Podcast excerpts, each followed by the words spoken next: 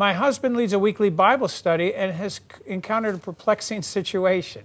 Depending on the topic of the evening, uh, we use a variety of resources from Bonhoeffer to Jack Hayford, to name a few. However, whatever the topic or resource, we have one fellow who attends this Bible study who always says, quote, well, that's just one man's opinion. No one knows for sure about this stuff, unquote. We, we encourage debate and discussion. We don't just want to speak to the people at the Bible study. However, his dismissive attitude continues to throw a wet blanket on all the other attendees. Any suggestions on how to respond or help us with this? Thanks, Juliana. That's a good question. It is a good question. And, and Juliana, uh, this, this is actually more common than you think. Um, it- you know, the enemy obviously loves to try to wedge his way into anything that we do to glorify God, and that includes Bible studies. And uh, I I think if your husband has not already done this, it would be a good idea for him to set ground rules of the Bible study. Uh, this is what we do during the Bible study. This is what we do discuss. If we have uh, any, uh, let's say, peripheral or tangential opinions to it, for it, we save that at the end of the Bible study. Um, regarding each and every one of us having different opinions, and, and, and that's one man's opinion.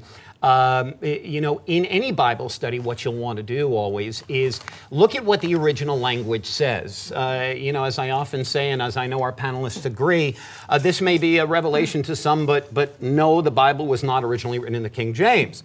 And so it would behoove us all to go back to the original Hebrew so that we know that what we're studying is right from the source and has not been uh, uh, compounded by, uh, by man. Panel, any other uh, thoughts uh, with that?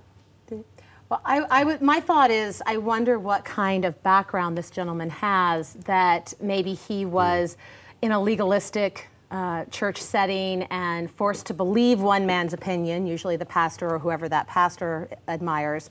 And I, I would, I would even go so far as to acknowledge, yes, this is one man's opinion that we're looking at, and this is another man's, and this is another man's, and we'd be happy to hear yours but it doesn't improve conversation or open up dialogue to simply dismiss someone else's opinion. Uh, if you have nothing to contribute, sometimes silence is the best option. All right. Yeah, and I, I I wonder, you know, what his role is or purpose is in asking these questions. Is he there? Is he attending the Bible study to, to learn, to have a relationship with the Lord, to get to know the Messiah? Or is he there for some other reason, you know, to fulfill some other purpose that, that he feels he needs to uh, interfere this way in the Bible study? And, and maybe the, uh, the, the leader of the Bible study, you know, be, to, to have a conversation with him about uh, his questions and about uh, his purpose of, of being there.